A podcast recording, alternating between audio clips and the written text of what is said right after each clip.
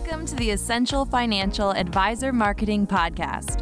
In this podcast, you'll get discussions and interviews 100% dedicated to helping financial advisors with their marketing challenges, as well as sharing what's working well in their practice. The Essential Financial Advisor Marketing Podcast is produced by FinancialAdvisors.com, the premier directory for financial advisors across the U.S. Your hosts and panelists include Jim Eckel, president of FinancialAdvisors.com, and Ken Tucker, marketing solutions architect. So, thank you for checking us out, and please let us know how we can better help you grow your advisory practice. Hello there. Welcome to the Essential Financial Advisor Marketing Show brought to you by FinancialAdvisor.com the consumer friendly, advisor driven, comprehensive marketing service for independent financial advisors. I'm Jim Eckel.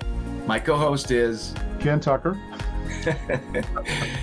We'd like to chat with you today about essential financial advisor marketing techniques. Our guest for today is Juan Ross. Juan Ross is with the Forum Financial Management Group. Welcome, Juan. Thank you very much, Jim and Ken. I appreciate it. It's a pleasure to be here. Very good. Let me start out with uh, just a basic question: Is how long have you been an advisor, and in what part of the country are you located? All right. Uh, let's see. I got my CFP designation in 2010. I started doing some advising on my own right around that time. So it's been what 11, 11 and a half years or so. I joined uh, my current firm at the very beginning of 2020. At that time, we were under a different name. We were an independent RIA at that point. We've since joined Forum Financial uh, in January of 2019, but it's basically the same team, same address, and everything else. And we're located in Thousand Oaks, California, which is a suburb of Los Angeles. It's north and west of LA. Juan, you've walked an unusual path in becoming a financial advisor. How did you get there, and how is your eclectic journey to becoming an advisor help you market your practice? That's a good question, Jim. Let's start with my first career, which was in the film business. My undergraduate degree is in film from Penn State University. Go Nittany Lions. They're having a really good football season so far. I moved to New York City, broke into the film business in New York, got some work in some big productions. This is in the late 80s, early 90s. And then a friend of mine and I moved out to LA to continue to work in the film business. And he still is working in the film business hmm. and has worked on some pretty huge productions. I got out of it. It, it was the film business is a great business when you're for me when i was young out of college with no attachments it was awesome but as you start getting a little older and you want to put down roots and you want to have a family it's not always conducive to a family life I mean, some people do great with it but for me i wasn't sure that was going to work out so i fell into nonprofit work just by accident as i was leaving the film business and looking for a new career and got into fundraising and realized hmm. that I had a little bit of a knack for it. I liked talking to people and listening to them really is what you do in fundraising. You listen, do a mm-hmm. lot of listening. Eventually you ask and you ask someone for a gift. I first got hired by the ALS Association, their national office, so Lou Gehrig's disease. Their national office was located here in just outside of Los Angeles at the time. They've since moved to Washington, D.C., their national headquarters, but they were out here. They hired me as their director of major gifts after about a year and a half in the major gifts position, I moved into the gift planning position. As the director of gift planning, uh, left the organization, and the vice president of development asked me if I wanted to move over into that position. I said, "Yeah, that sounds great." I started learning gift and gift planning. For those of you who don't know, it's a part of fundraising. It's a part of charitable giving that involves collaboration between the donor. You have to talk to their advisors because usually there's an estate planning attorney, there's a CPA, sometimes a financial advisor that have to get involved in deciding the right gift for someone to make because they could have different assets they could have, they have different goals gift planning to me is very similar to financial planning mm-hmm. the steps are pretty much the same i went into that role i did very well raised a lot of money for the als association and then over to the ronald reagan presidential foundation moved over there was there for three and a half years and i got my cfp designation during that time mm-hmm. yeah, i got an mba in financial planning and that allowed me to sit for the CFP. I passed the CFP exam, got my CFP, and at the time, my goal when I was working at the Reagan was to network with other financial advisors. I said, if I have the CFP and I'm a gift planner working for a nonprofit organization, I could position myself as a resource to these other financial advisors and say, hey. I know a lot about this space. In my experience, financial advisors don't have the depth of knowledge. They may know something about charitable giving, True. sort of at the surface, but they don't really know all the details and all the things to look for, the things to watch out for, the pitfalls. And so I wanted to position myself as a resource to other financial advisors. So use me. Whether or mm-hmm. not it results in a gift to my organization, I knew at some point it would come back. I didn't really care about that. I was trying to build relationships and position myself. In doing so, I got recruited to my firm. I got called into a client case at a local firm, met with the client and the advisor, and then the advisor came to me after that meeting and said, Hey, have you ever thought about doing financial advising? Yeah, I already had the CFP, I had this depth of knowledge. I just needed to learn a few other things. And I said, Okay. That's when I joined what was then Lamia Financial and is now Forum Financial Management. So it's been a very long and winding road where I am. But to answer the rest of your question, Jim, is how do I use that? It's I now am known locally through the networking that I do as the charitable giving guy. I'm the advisor who knows about charitable giving. And so usually I get calls from other advisors, not just financial advisors, but other professionals if they have a case that involves some complexity around charitable. I tend to get those calls. And within Forum Financial, where we have, mm-hmm. I don't know how many independent advisors we have with, working within Forum in our offices around the country, they also know me as the charitable guy. So I get calls from other Forum advisors with client cases oh. saying, hey, I have this client and this is what they're thinking of doing. Do you think a CRT would be appropriate in this situation? Or and so I, I help out in those situations as well. So it's been great from from a marketing standpoint. Wow. Yeah. Do you get contacted by charities? I do. On occasion, yes. One of the things that I do at the moment is I'm a member of the faculty of something called the American Institute for Philanthropic Studies, hmm. which is a program that's housed at California State University Long Beach uh, okay. uh, that awards a designation called the Certified Specialist in Plan Giving designation. So I went through that designation program when I was at the ALS Association, and now I'm on the faculty and I teach one of the modules that's on financial planning. So I do get to meet a lot of other gift planners from charities, and through just being a faculty member now, I've gotten through several a number of cohorts. I've been doing this faculty work since 2015 was my first time. Six, seven years now of students who know me, and then they'll reach out to me. I do have some charities that do reach out to me because they know me as the advisor who has this mm-hmm. area of expertise in my head somewhere. It seems to me like charities. The reason I ask is partly I'm board president of the Modern American Dance Company. It just seems to me like maybe one of the things, and I don't even know if it's lucrative enough for you, but charities need help, especially now more than ever, especially in, in like in the arts. They need a strategy to be able to have conversations with the donors, but also with advisors, just to help them make sure that they understand the options that are right. available. That's a good point, Ken. I just presented this month at the National uh, Charitable Gift Planners Association. They had a virtual national conference, and I was on a panel. The panel was Secrets of Engaging Professional Advisors, and, uh, and there's an estate planning attorney and a CPA yeah. and myself on this panel. Oh wow! And that's that's what we talked about. Is mm-hmm. it was an audience of gift planners at charities and fundraisers and maybe board members who wanted to know how do I develop relationships with professional advisors. Now, to your point about whether it's lucrative or not, the downside is that I don't necessarily want a ton of charities soliciting me to be on their board or anything like that. Oh, if, if, I don't have a relationship with the organization, I, it doesn't make sense for me to serve on a board of something. So right. I have to be very selective there. But if a gift planner calls and they have a donor situation that maybe they want to bounce an idea, or I take those calls often they do come to me for that. Yeah. Okay, well, that's awesome. Thanks. Those calls can probably lots of times lead to future business or future relationship between what you do and what the advisor or what the gift planner is connected to, especially in the fact that for the life of the Plan Giving Association, then it was the PPP, and now it's the yeah. Association. Now, CGP, yeah, charitable gift planning. Yeah. There's always been a problem, in my estimation, of getting a seat at the table. You know, hmm. you've got the attorney for sure, you've got the accountant, then you've got the advisor. It's all becomes a why do we need you at the, the charity? We're, we're, we're going to decide the gift and here we'll give it to you and so forth. So it's always right. been a struggle from the charitable to be taken seriously as it relates to the financial acumen that one needs so many times in the charitable giving, I can tell you, because I've been in the charitable giving space for about, about a dozen years. You have a major gift officers and you have a gift planning officers, and never the two shall meet. There have been right. lots of charities that try to combine the two, but it's just a different mindset.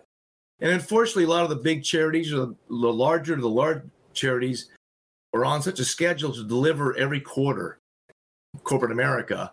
And we all know that gift planning or planned gifts, you can't schedule them on every quarter. They come when they come, and you've got to do a lot of seeding for that to come back to you. But when it comes back to you, as the numbers will attest, per dollar raised, it's the most cost efficient way for a charity to raise money is through gift planning. That's oh, right. Yeah. Yeah, events are overly expensive. You're paying 50 cents on the dollar in cost. But you're right. Gift planning requires what a former boss of mine used to describe as institutional patience. So the board members and the senior staff have to be patient, invest the time and the effort up front, like you were saying, Jim, to seed those gifts. Right. Now, and, and then they'll eventually pay off down the road. But at the same time, I mean, there are current gifts, current major gifts that Sure. could be structured as planned gifts. So it's not Sure. always testamentary gifts that sometimes boards see these as manna from heaven. It's like, no, there's there's, there's just been planning. Yeah. You, just didn't, you just didn't know about it. It just happened to fall into Yeah. this fiscal year or what have you. But there are a lot of major current gifts that are could be structured as planned gifts, Mhm. and there are clients with situations that could result in current dollars going to the charity, even within the structure, a wrapper of a planned gift. Since we're talking about that, Ken, and this is essential financial advisor marketing, what maybe you could actually give us an example to the advisors because this show is dedicated to advisors themselves as far as how do I broaden my knowledge base? If I broaden my knowledge base, then it'll accrue more interest in, to me and so forth, and I'll build my practice. Yeah. Here's an example of how an advisor maybe could work with a charity or he's on the board or he's asked to get on the board and so forth. How would that work with regards to the advisor's background in financial planning and investments and what the charity needs and what you just said about that combination of a, a current gift? How would that work? Part of it is the advisor has to be open to thinking a little creative. Sometimes you have advisors who are locked into certain strategies, and it could be that a charitable remainder trust or a charitable lead trust, especially Hmm. with interest rates where they are these days, could be really powerful. But they Mhm. may not be thinking of that because they don't do it often. They may be worried about losing AUM. For Mhm. me, I don't even think about that. If it's a charitable trust, I'm more than likely going to be able to manage those assets, which is a whole other conversation is how do you manage charitable trust assets, whether it's a remainder trust or a lead trust and you're not generating too much in tax. But I never worried about losing assets. Yeah, it'll happen, perhaps. Back to your question though, how do you educate advisors on this? That's part of my mission is certainly I want more financial advisors. I want to, to be looking at charitable giving within their practice Mhm. and including it as part of their practice. And the way to do that is to, I think, to identify those opportunities. And there's a handful of really perfect cases, uh, fact patterns that lend themselves to a charitable gift. So one example is concentrated position. Client comes in, brand new client, they've got a legacy holding, it's got huge capital gains, they don't want to sell it because of the capital gains, whether it's yielding a dividend or not, that may or may not matter. But what do you do with this thing when you want to diversify? They, they have diversification risk, they have single stock risk. So a charitable remainder trust is a great solution. You have to look at the size of the position and you have to weigh the costs of the CRT. But if you can talk, if they're charitably inclined already, that Right. might be a good solution for them. And that's actually, I have to make that point very clear. Like, I tell other advisors this I go, listen, you can present a charitable gift option, but at the end of the day, if the client is not charitable, they will Right. not likely go for it. It's going to be a low win proposition for them because they're not going to see the value. There's always a trade off. There's Mhm. always something that you give up as the client if you're using a charitable strategy to achieve a certain goal. You're going to give up control of the asset. You're going to give up something. The government, the IRS, the tax code doesn't give you anything for. Some might argue that they give you some things for free, but when it comes to charitable giving, there is no free lunch. There's, there is going to be a trade-off to get either the deduction or the income Right. stream or whatever it is. As long as the chi- the client is open to a potentially charitable strategy, then a CRT when there's concentrated stock position is a great opportunity. Similar one would be a real estate holding, client that has investment real estate, real property. Maybe they've done a bunch of 1031 exchanges. I have a client who's in this situation right now. It's, I don't want to do another 1031 exchange. And they're getting older and they don't want to manage the property anymore, mm-hmm. but they've got all this embedded gain from 1031 exchanges. What do they do with it? Again, a charitable remainder trust is a great solution for real estate. They can put the property into the charitable remainder trust and they can get an income stream like they were getting rental income out of it. And they don't have to worry, they don't have the headache of managing a property, dealing with tenants and all of that headache. So that's another great uh, opportunity. Another one is a spike in income. So let's say someone gets a golden parachute. I had a client where this happened, where they got a golden parachute. The company, there was a change of ownership, and they were getting basically a million dollars taxable income in one year, and then they're going to retire the next year. So their income was going to drop precipitously. So what do you do in that case? And they were already charitably inclined. So we set up a grantor charitable lead trust for them. They were able to get an upfront charitable deduction in the year that they needed it. They were able to use the lead trust to make the charitable gifts that they were making out of pocket. So then now they no longer have to make those gifts out of pocket. Let the trust, let, let the lead trust make those charitable distributions. Mhm. And at the end of the term of the trust, whatever's left over comes back to them. It was a great win-win for them. Mhm. So a spike in income is a good opportunity. A sale of a business is another really good one where there are pre-sale opportunities. There's complexity based on the, the type of entity that the business is, whether it's an S corp or a C corp uh, or an LLC or partnership. So there's complexity around that, but there could be opportunities pre-sale and there's certainly opportunities post-sale to do some charitable planning. I look for those Yeah. fact patterns, Hmm. and I tell advisors look for these fact patterns, and then go ah, there could be a charitable solution here. Then it's a question of knowing what it what the solution is, how to implement it, and who the other players are that you need to collaborate with to make sure that it works properly. Wow, that's amazing. Given your knowledge, you've got a really unique proposition. Without that, it's really hard to market. Can you talk about what marketing challenges you currently have? Yeah, Solved one of the hardest ones, which is that differentiation. Right.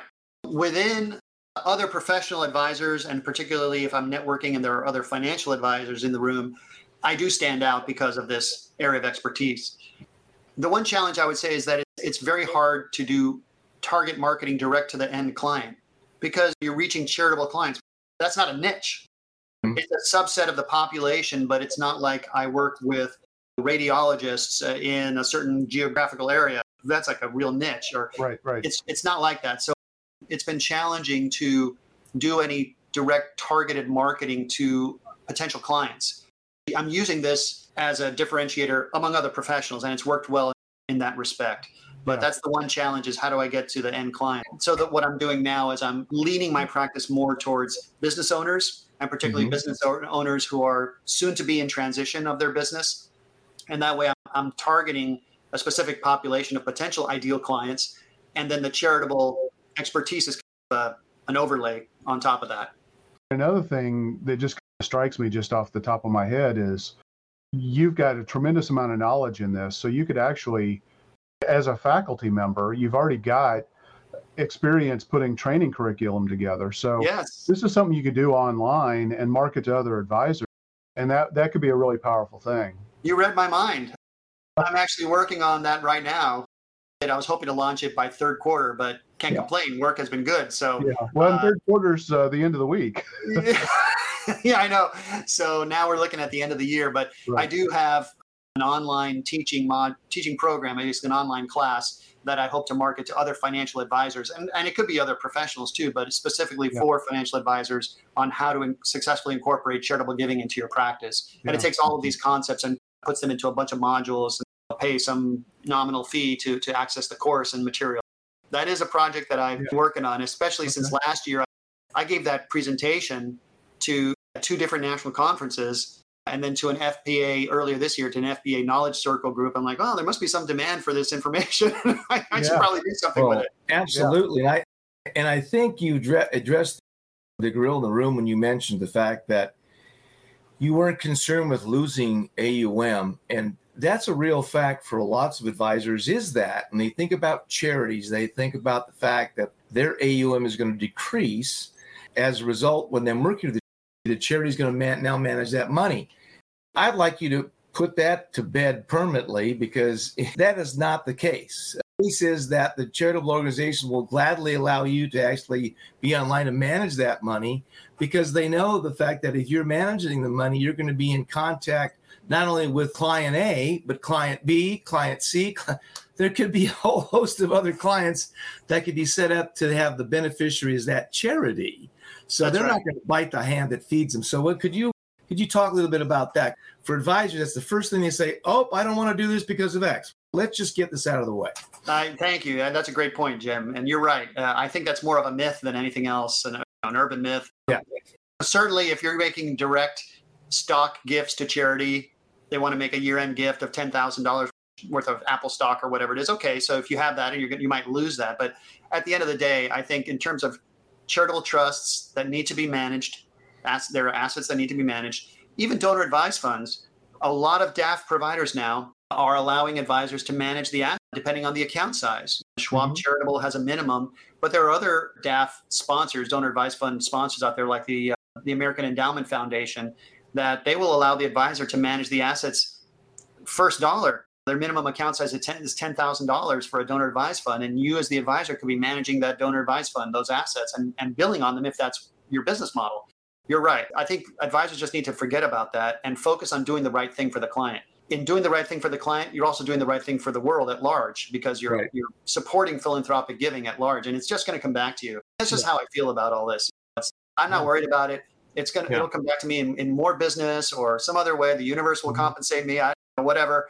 It's small potatoes to be worrying about nickel and diming if you've got that fear in mind. So I, am hoping that other advisors listening and watching this will just put that yeah. out of their minds. It's just not it's not going to be the case. You're going to get more business by focusing on this uh, rather than less it's a different conversation. As I recall when I was the director of planned giving with the USS Midway Museum. Mm-hmm. It's amazing the conversations when you talk to 45 year old clients and 75 to 80 year old clients. That's true. There's a few of them that want to make sure their return is what it is and blah, blah, blah. But it's almost like they cross, we get to a certain age, not across the board. When they get to a certain age, they cross the threshold.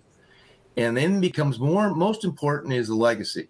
Why am I here? Who am I with? Who I want to benefit? It, it becomes a lot more eleemosynary than just, well, this is for me. And you see it all over the world. You see the endowment, you see the private foundations, put names on university walls. It's they're everywhere. And that's the conversation. And as a financial advisor, the more you understand how that conversation shifts from hey, I need to have return right now, blah blah blah, into something more transcendence, if you will.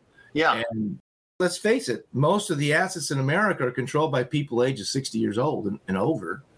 And it just gets more, more broader. So, sure, there's a lot of Silicon Valley entrepreneurs, millionaires, and so forth, but across the board, you're going to get uh, clients in their 70, 70, I would say 75 up, have a totally different conversation. And if you're an advisor, if you're a 30 year old or a 40 year old advisor, and you understand that, that puts you in a position where no one else is. That's you become unique. Yeah, I would agree with that. I think that's a good point, uh, Jim. And I think you raise uh, another point in that one of the obstacles that I find financial advisors have in this whole area is how to initiate that conversation. Correct. That's like very personal. I'm like, you're dealing with their money. Isn't that very personal too? How can you not?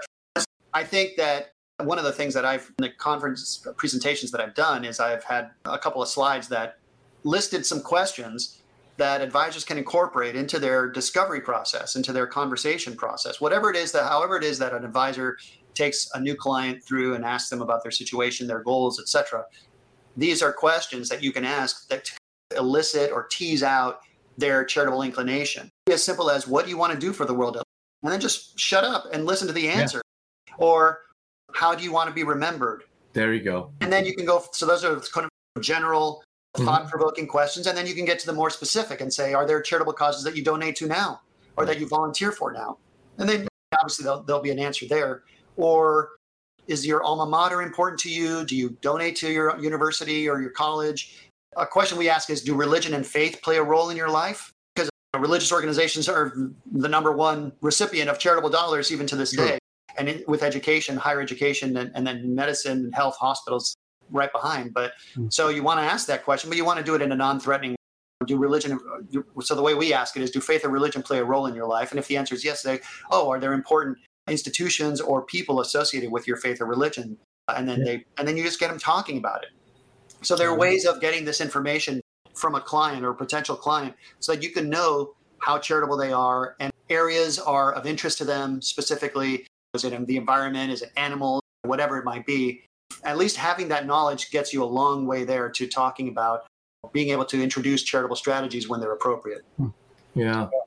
I became a CFP back in the 80s, and I always thought when I got to the uh, in middle 2000s when I transitioned to nonprofits that would be great if the CFP schools could add a charitable module.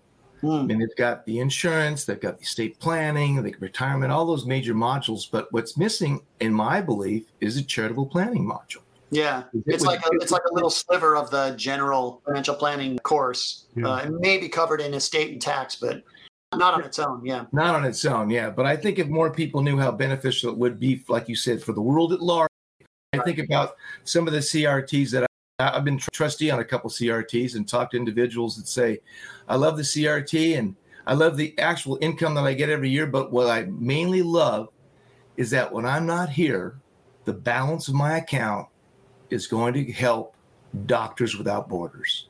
Powerful.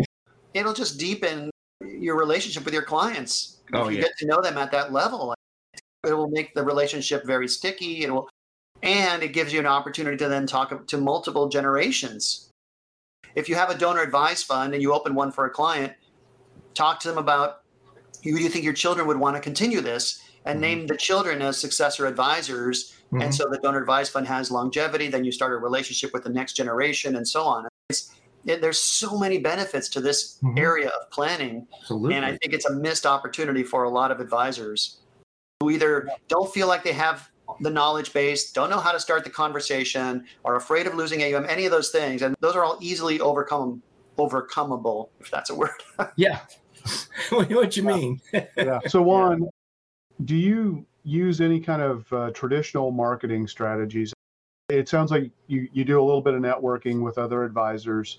And I think for you, there could be a great opportunity for you to turn them into great referral sources, introducing you to other advisors and so on and so forth. But like, what about direct mail or anything like that? Because you mentioned you're also interested in trying to reach out to business owners who are maybe in the process of planning an exit strategy. And so maybe reaching out to even business brokers or somebody like that to make those connections as well. I don't use direct mail. Pretty much all of my marketing has been focused on relationship building and networking. So I belong to several different networking groups. Okay. I belong to a local group here called the Family Business Roundtable, where I'm in touch with other professionals who deal solely with family run businesses to get those relationships going. Yeah, it's been a lot of just networking. I belong to my local estate planning council, and that's been very helpful to meet other attorneys and CPAs and all the different disciplines that make up an estate planning council. And now our council also has a membership category for philanthropic advisors. So the gift planners from the charities can join our council under that membership category. And we've got a few in that category as well. So it's been a lot of that, a lot of relationship building. It's very, it's somewhat low cost as opposed to direct mail. It's not a shotgun approach versus a more of a, a rifle, but that seems to have worked for me. And giving presentations. So being on the speaking circuit, I've got two presentations I'm giving, one in October and one in November to, two different charitable organizations. I'm trying to starting to really hit the speaking circuit there and, and Yeah. become known that way. That's been the traditional kind of marketing I've been doing. I do have an Instagram account at financially underscore Zen, which I started during the pandemic as a way of communicating ideas to keep people from being too stressed out over what was happening at the time. I'm thinking of as I launch this online course in philanthropic giving of just pivoting that account and focusing on the charitable giving and that side of my practice. Yeah, that's amazing. So, do you do any blog posting or anything like that at this point? No, I've written some articles for my firm's blog for Forum Financial. So they have a knowledge blog, and I've been asked to write two or three articles uh, here and there. Everyone, I wrote one on charitable lead trusts uh, that I just updated, so that they should be publishing the update anytime now. And I've been asked to do another one. I'm actually giving a presentation to other forum advisors next month on referrals and how to get referrals. What's the secret of referrals? Since I've done pretty well with existing clients and with other professionals blog posting on my own is not something that that I've done, but I should probably consider it as I again as I think about how to market this online course. That probably makes a lot of sense. Yeah, I think guest podcasting also is great. Since you're already doing speaking in person, I would look at doing some kind of a guest podcast strategy where you're getting in front of audiences that have already been built by the podcasters and getting in front of the right people. And it's just great exposure. So that's another really powerful technique. And Yeah, since you're already speaking, you've got that nailed. It's just adding that online distribution strategy to it, I think. That's a good idea. One of the things on my to do list is to do a guest blog post for kitces.com on charitable giving. That's a wide, huge audience of yeah. financial advisors. Uh, yeah. And so I think that'd be really good as well. So, and now they, they're doing more guest blog posting, accepting more from guest authors. Uh, so that's a good thing too. Yeah. And, and just video too. Creating a YouTube channel, doing just short little videos talking about different scenarios, I think could be a really powerful channel for you as well. Video content is kind of like the golden piece of content. You can repurpose video so many different ways. You can turn it into a blog post by transcribing it. You can chunk it up into little pieces to where you can use it for social media posts. You can embed it on your website. You can turn it into ads. It's just a real marketing powerhouse where you can take that one piece of content and repurpose it. Just watching you present yourself on this broadcast, I think video would be probably the number one channel I would look yeah. at. All right. Well, I appreciate that tip. Thank yeah. you.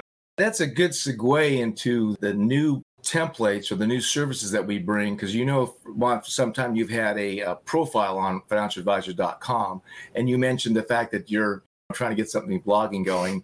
And the benefit from financialadvisor.com, if I can give my own own own company a jolt here, is the fact that uh, it's the only interactive profile in the financial service industries. There's a lot of directories out there that are consumer facing and the consumer chooses you, but you're limited in what you can do as an advisor as to what they see on financialadvisor.com, of course, in your profile, not only can you see about your experience, uh, what you do in volunteer, just a whole data set about what you do, but you as an advisor have the ability to upload your blogs, upload podcast, video, any type of social media, and they all connect with your profile. It's a beautiful thing that we've created, and I'll let. Uh, that's why when Ken and I got together, I said, this is a great idea that we should pursue, Ken, because no one else is doing it. I think there's a real need in the marketplace for something like this. So I'll let Ken talk more about what uh, he brings to the table. We help advisors develop a guest podcasting strategy or a video marketing strategy. We write content.